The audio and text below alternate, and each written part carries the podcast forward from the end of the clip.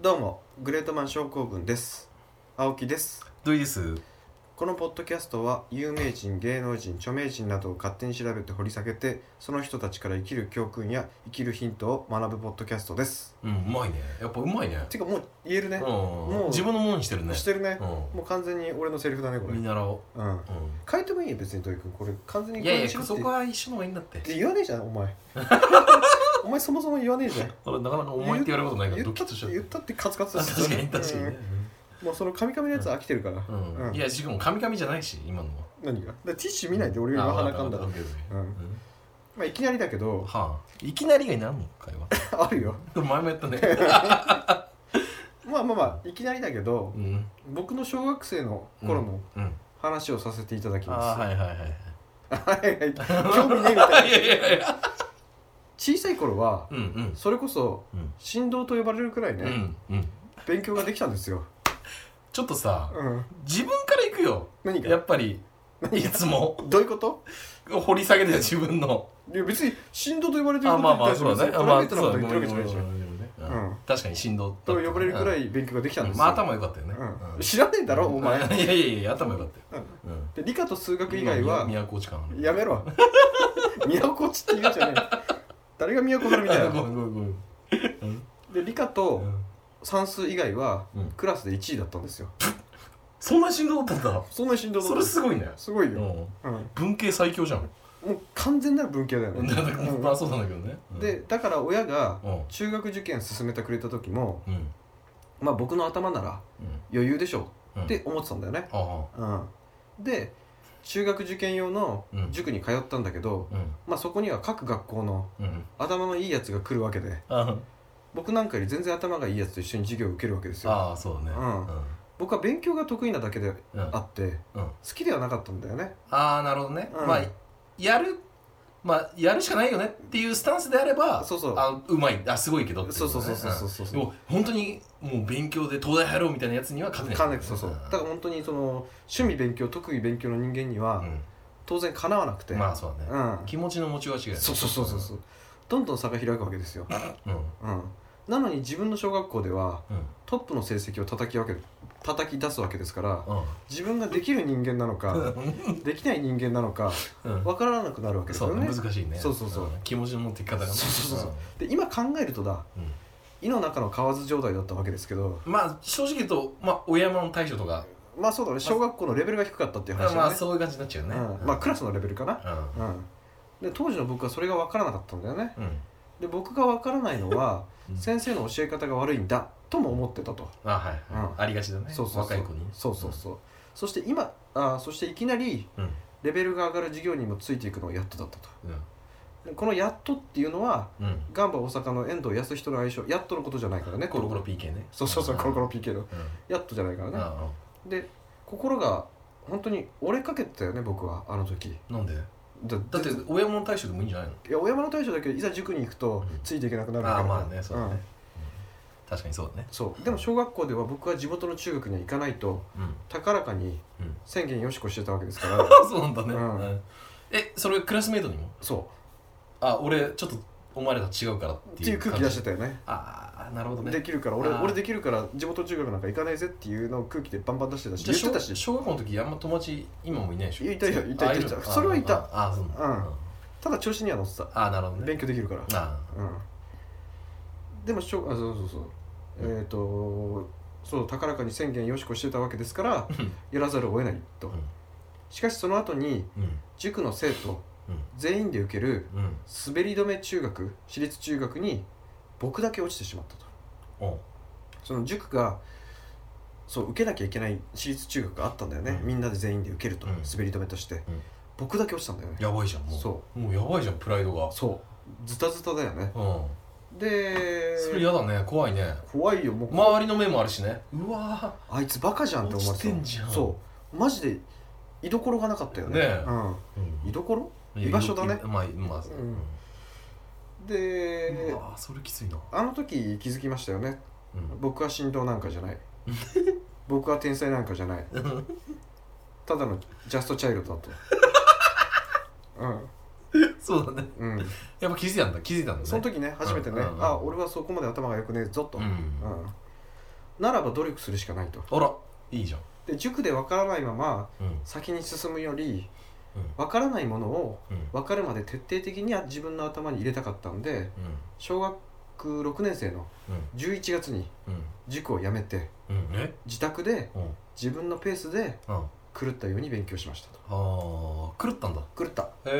えちゃんとそこはそこはねあうんーいいことだねまあうん親の助けは相当あったけどね、うんちゃんと起こしてっていうちゃんとスケジュール組み立ててっていうああなるほどね、う二三曲だねに本当に二人三脚、うんで小学校元祖ビリギャルだねああそうだね、うんお母親が伊藤の伊藤淳淳で俺が有村架純有村架純ね なんでそこまで説明しなきゃいけないのうんうんで小学校もギリ怒られない程度に休んで勉強してましたと、えうんそんなに家で狂って狂ってるのやってんじゃんやってるやってる学校も行かなかったのあのギリ怒られない程度ね普通に親も推奨してんのもうもちろんもちろん休んでっててかそこじゃないと差がつかないしえー、ちょっとそれは気持ち悪いねなんでそこまで行っちゃうとどうしてすごいねどうしていやいやいや逆にどうしてすごいないや徹底してやってた受験なんててそんなもんだまよあ、でもそうだね中しかも中学受験なんてそんなもんだよ、うんで差を埋めるのはう全国のやつらを追い越すのはんうんここしかないと思ってたんだよね、うん学校休んでその学校授業じゃない受験用の勉強するしかないと思ってたから、でまあその会もあってまあ第一志望の中学校に受かったんですけどうんまあただその間ねうん何度か勉強ノイローゼになったんですよ、あうん、イップスイップスいやイップスじゃなくてノイローゼナノイルズうんうんうん言っても人間ですしシンドロームシンドロームう子供ですしねん、うんで塾を辞めてからはうん今の立場を共有できる友達はいなかったんでう割と孤独だったと、んうんそうだねうん、ぐ小学校も行かなかったもんねあんまりねいや言ってたんだけど、うんっていうか単純に俺は受験勉強しなきゃいけないからしかもあれだよ仲良くしようとも青木さんがしてなかったよね多分ねえそんなことはない違う違うもうお前ら違って俺らもうもうお前もうえコナンの映画とかじゃねえんだよ俺はみたいっていうか遊びに集中ができなかったのなできないよそれそうずっとあるんでしょそうだけど他の人はう普通に地元の中学行くからんうんもう立場が違うよね公立校ねそうんここうじゃなくて中ねあうあん公立中ねうんだからやっぱもう中学受験するなんて僕のクラスで一人しかいなかったから僕しかいなかったからそうだよねうんそうそうそううんでだから孤独だったとうんその時、僕のことを支えてくれたのはうん親父でもなくえ おふくろでもなくえそう橋本真也でした、急に今回マジ今回のグレートマンは橋本真也を紹介したいと思そいっますち行っちゃったそっちってどっちそっちでしょ山本真也じゃ ないよじゃあ分かるわあ分かるうん監督じゃないよ監督じゃないでしょうんトゥナイト2じゃないで しちょょっとじゃない橋本真也かラインしてじゃないよそっち行っちゃう そうかうそっち行っちゃうかんどういうこといや俺のあんまり弱いジャンルだからねあだ大丈夫大丈うん夫大丈夫弱くてもついていける、分かった分かっうんたあのなんとかついてく俺の見苦しいとこ見せてあげあるもう本当にこれから低学年に教えるようなレベルで教えるから、あう本当ん、じゃあお願いちなみにうん中学受験中うん僕を支えてくれた3つのことがあるんだけど、うんまあ一つは今言った橋本真也橋本ティンヤなんだけど、うんあと2つなんだか分かる、うーん3つのこうん、あと2つとねエロ本違うもうエロを捨ててたあエロは捨ててたもうんんその時えー、なんだろうなまあエンタメだよね言ってしまあうそそういう系ねそういう系あそういう系か、うんお笑あー違うねい、うんあと当たんないかなこれはまず一つが木曜の夜9時にやってた木曜の階段違う世にも奇妙な物語うんそのまだえっ、と毎週やってた頃のねうんでもう一つがうん金曜夕方4時にやってたうんハイスクールミステリー学園七不思議うん好きだね同じようなジャンルだねそうじまゃああね木曜の階段もなんで見なかったの木曜の会談は似いてるや似てるじゃんその後だもんあそっかそっかまだ出てない、受験中じゃないこれはねテレビ見れたんだねでもあだから合間合間ねあもう監禁されてるレベルだと思ってたからさ俺いや軟禁あ軟禁 まあまあもうな軟禁状ああそうなんだそう一応なんかこうあったんだね、うんそのもちろんテレビ見る余裕とかもうそれはないとうんさ小学生だし不安になっちゃってさあのお母さん見るとさやばかったいやいやいやまあこのハイスクールミステリー学園七不思議っていうのはこの恐怖新聞でおなじみうん角田博兄弟のうん角田二郎原作のうんホラー学園アニメ、そうだねうん、あ知ってるうん、知ってる知ってるあ知ってんの知こっれてるよ俺は知ってるよえどっちが知ってるのハイスクール学園七不思議知ってるのなんでもいやその角田あ角田の方だ、うん、そう恐そう怖新聞恐怖新聞のそうそうそうそうそれはね今ねアマゾンプライムであるんだようんで久しぶりに「お学園七不思議じゃん」っつって見たけどクソつまんなかったまああれは出落ち感あるからね出落ち感つうかだからやっぱりちょっと幼稚だしねそう今見るとそうだ正直ねその橋本真也うんうん世にも奇妙な物語うんこの学園の七不思議、うんこの3つがなかったらうんもしかしたら、うんリストカッターしてたかもしれないほど助けられたすごい追い込まれてたんだと、ね追い込まれてたよえ親のやっぱ厳しかったの圧もまああったねもう食事中とかも、っていうか、まあじゃ、当然受かるんだろみたいなそんな感じだっあそういうわけじゃなくて単純にもう地元の中学を行けないと思ってたから俺はたのああんなに高らかに宣言よしこしてたからあああそそれがあるんだまず まずそれはもうプライドポテトだったから本当だね、うあじゃあ親はそれに青木さんの熱意に乗っかってくれてただけそういうことあよかったじゃんじゃあまだ、まあね親のスタンス的にあはプレスはなかったうんプレスは全然ないああなるほどね、うあじゃあいいじゃんだただ俺俺ががその変なプライドのせいで俺自が分で自分を首絞めてたってことだよねいやそんなもんでしょ受験なんていや親の圧もあるよ、あそう、うん親の圧なんてあんまり基本的にずっとなかったけどねうん、あそれは分かるうんなんどういうこ とだよまあこの3つうんが僕を支えてくれたうん、うん、うんあとモスバーガーの照り焼きバーガーねだから言うな言うなまだ大きい頃でしょその時はだってえ大きいってのはその時はちゃんととまだあれでしょバーガーが大きいか あらそうちそゃうんと言わなきゃ分かんないそうそう大きい子ってバーガー俺が大きいのかバーガーバーガーねうんうんこがうん、うんそうそうそうそう大きい頃、週1で照り焼きバーガー食ってたんだけど、うんうんまあ楽しみでねごちそう ごちそうだったよね照り焼きバーガーがそれね自分で買うのいやいや買ってもらうああ照り焼きバーガーの日みたいなのが毎週土曜日にあってさ、うんうん、それそれを見ながらうん女の60分見るのが大好きだった何女の子じあ知らないのなんだ女っけの60分、ゃんわかんないうん、俺も分かんない青木さんちっちゃい頃ってだって俺もうまだテレビだもテんレビ見てないもんえそれはないよテレビ見てるあよテレビ見てあるテレビなかったのかああるあるあるある金がねえから富裕層で富裕層そうでもねえよ、うん富裕層だって富裕層ってあんなとこに住まねえよ富裕層なんだよもっと駅前に住むだろうん富裕層村に住まねえだろ確かにねまあこう昔のことを紐解くとねうん今の自分の素養がこの辺でできてたのかなと思うよね、うんうまあ世にもとかうんまあその学園の七不思議とか今でもほらホラーとか好きだし、うん世にもだって今でも見てるから、結局今とかあんまり変わってねえのかなっていううんで僕の橋本真也との出会いはねうんその小6の時うん土曜の夕方4時にテレビ朝日でやってたうん「ワールドプロレスリング」うんっていう番組なんだけど、うんほんとたまたまうん塾行く前にうん出かける支度をしながらうんテレビを見ていたらうん橋本が出てきてうん目が離せなくなったんだよねうんそれ以前にもプロレス自体は見たことあったんだけどうんもうそれこそその小学生低学年頃にうん空中殺法を得意とするうんジュニアヘビー級の重心サンダーライガうんあ知ってるーがめちゃめちゃ流行ったんだよね、うんそれこそさっき言った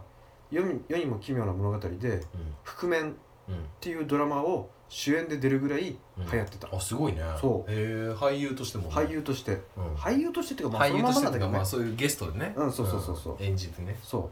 まあライガーの影響もあってかなんとなくプロレスっていうのはこんな感じなんだはあったんでうん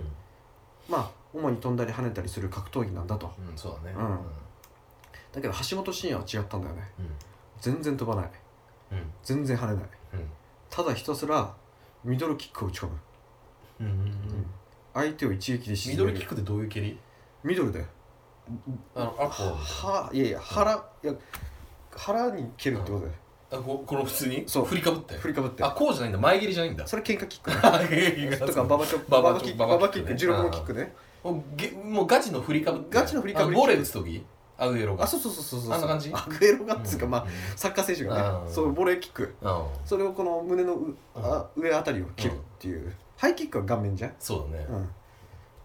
まあ、ミドルキックを得意とすると、うんで相手を一撃で沈めるとうん蹴り一発で相手を吹き飛ばすとそれその手でしょプえロレスって演技じゃんだってあれまあねあれちゃんと本があるんでしょ まあ今そのそれは言わなくそれ言っちゃったらまああれだからごめんなんかでガチで相手を殺しに行ってるようなうん喧嘩のようなスタイルごめんうんうん親とうん自分が知っているプロレスと違うぞっていう衝撃を受けたんだうよんね、なんか小的な感じじゃなかったってことね正直ガチってなねもうガチの喧嘩のようなプロレスだったんだよパね、ワーパワー的なねパワー的な、うんうんそれと同時に橋本が橋本真也が相手選手を蹴るたびに自分の勉強ストレスがうんどっか行ってしまう感覚があったんだよね、ああなるほうんどやっぱストレス発散になるんだそういうことうん特に自分がひいきしてる選手がうん相手を選手を蹴り飛ばすってなんかうん気持ちよかったんだよね、で橋本を応援するのに時間はかからなかったよねうん一瞬で好きになったようんで毎週のワールドプロレスリングが楽しみになった、モスバーガーともうすごかった、うんうんだから橋本が勝った試合を見ると、うんその週の勉強効率がぐんぐん上がったけど橋本が試合に負けるとうん勉強効率がぐんぐん下がったんですだいぶ橋本なしじゃ生きていけない体になってたねもう諸刃の剣だよね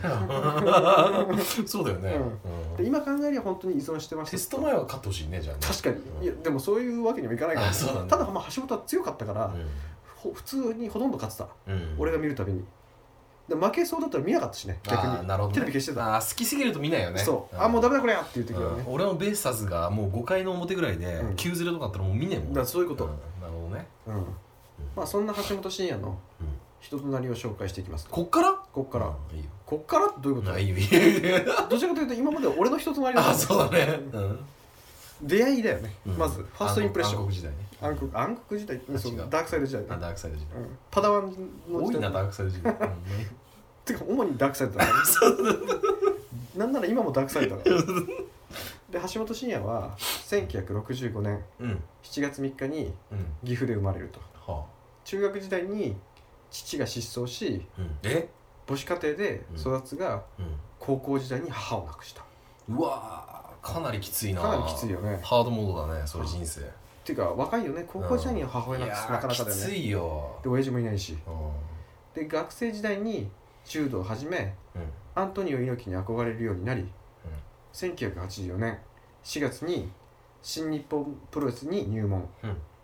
入門初日に後のライバル、うん長野正弘とうん洗濯機の順番をめぐって乱闘を起こしたへえそうなんだ、と、うん、長野もそんぐらいなんだ同い年だよおな同じ時期だよあそうなんだ、もう同期みたいなもんか、同期同期あはい完全なる同期うんで1984年9月1日にデビューしたとうで1987年、うん第3回ヤングライオン杯これまあ若手のプロレスのことをヤングライオンって言うんだけど、うん、知ってる知らんのあ知らないのかいまあ大体わかるよねそのあそう文字のあ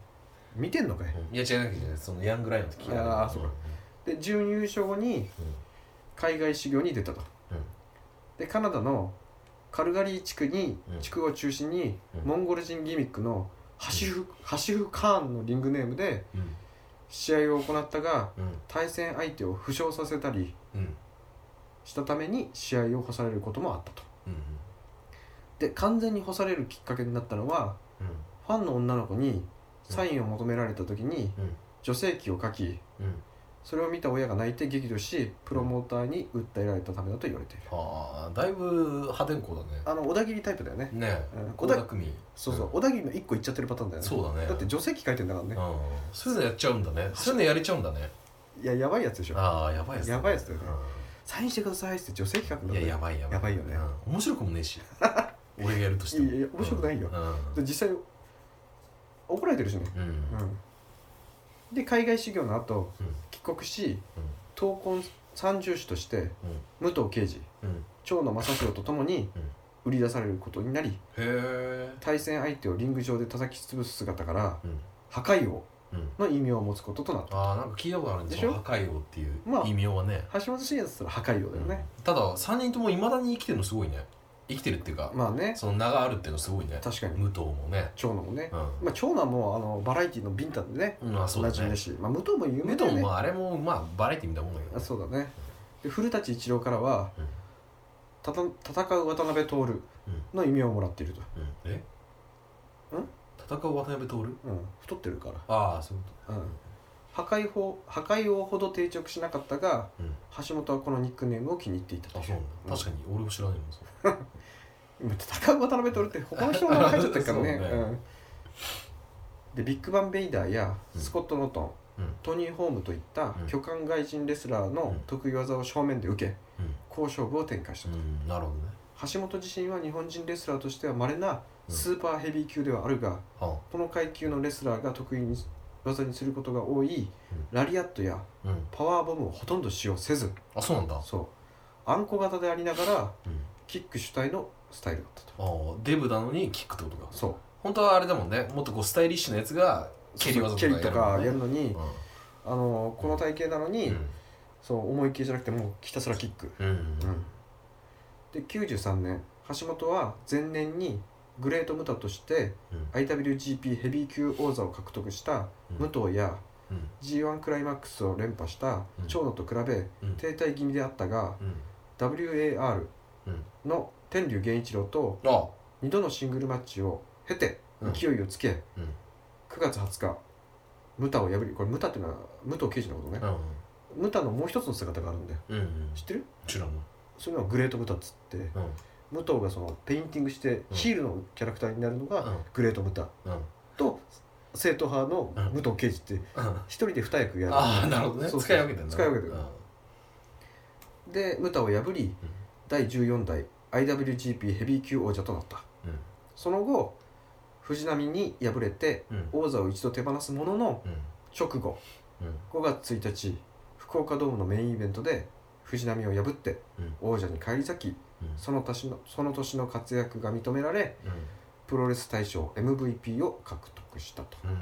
出てくる名前がやっぱいまだにね有名な人たちだねでていうかプロレスどういうかあんまり興味ないにしても藤波とかああ知ってる知っ知てっるてるもんねうん。ですやっぱこの辺の選手はみんなねう、んうん、有名だもんね。有名だねうん、で96年うん4月29日うん東京ドームうん今年の1月4日に武藤に勝利してう IWGP 王座を奪取した UWF インターナショナルの総大将であるう高田信彦と対戦し、んは垂直落下式 DDT からの三角締めで勝利したと、あなるほどねうんまあ、一種格闘技に近いものあるよね、うんもう UWF ってもうプロレスでも何でもないからねもうもっとガチなもう何でもいいんだ何でもいいっていうか、鉄まパあイプでもいいしあ、それはダメあそうなそれはあれのパでイしプょ椅子あの大仁田の方だよねああそっちかまだプロレスってういんうか有刺鉄線プロレスでもいろいろあるんだよう、んうんもう高田もプロレスだけどうもっとガチな方んうん関節系が多い系のああなるほどねで97年う8ん月31日この年の g 1クライマックスを優勝者である佐々木健介に敗れは IWGP 王座を奪われて以降あうん橋本が IWGP 王座につくことはなかったが通算20度の防衛を果たしたと、うんうん、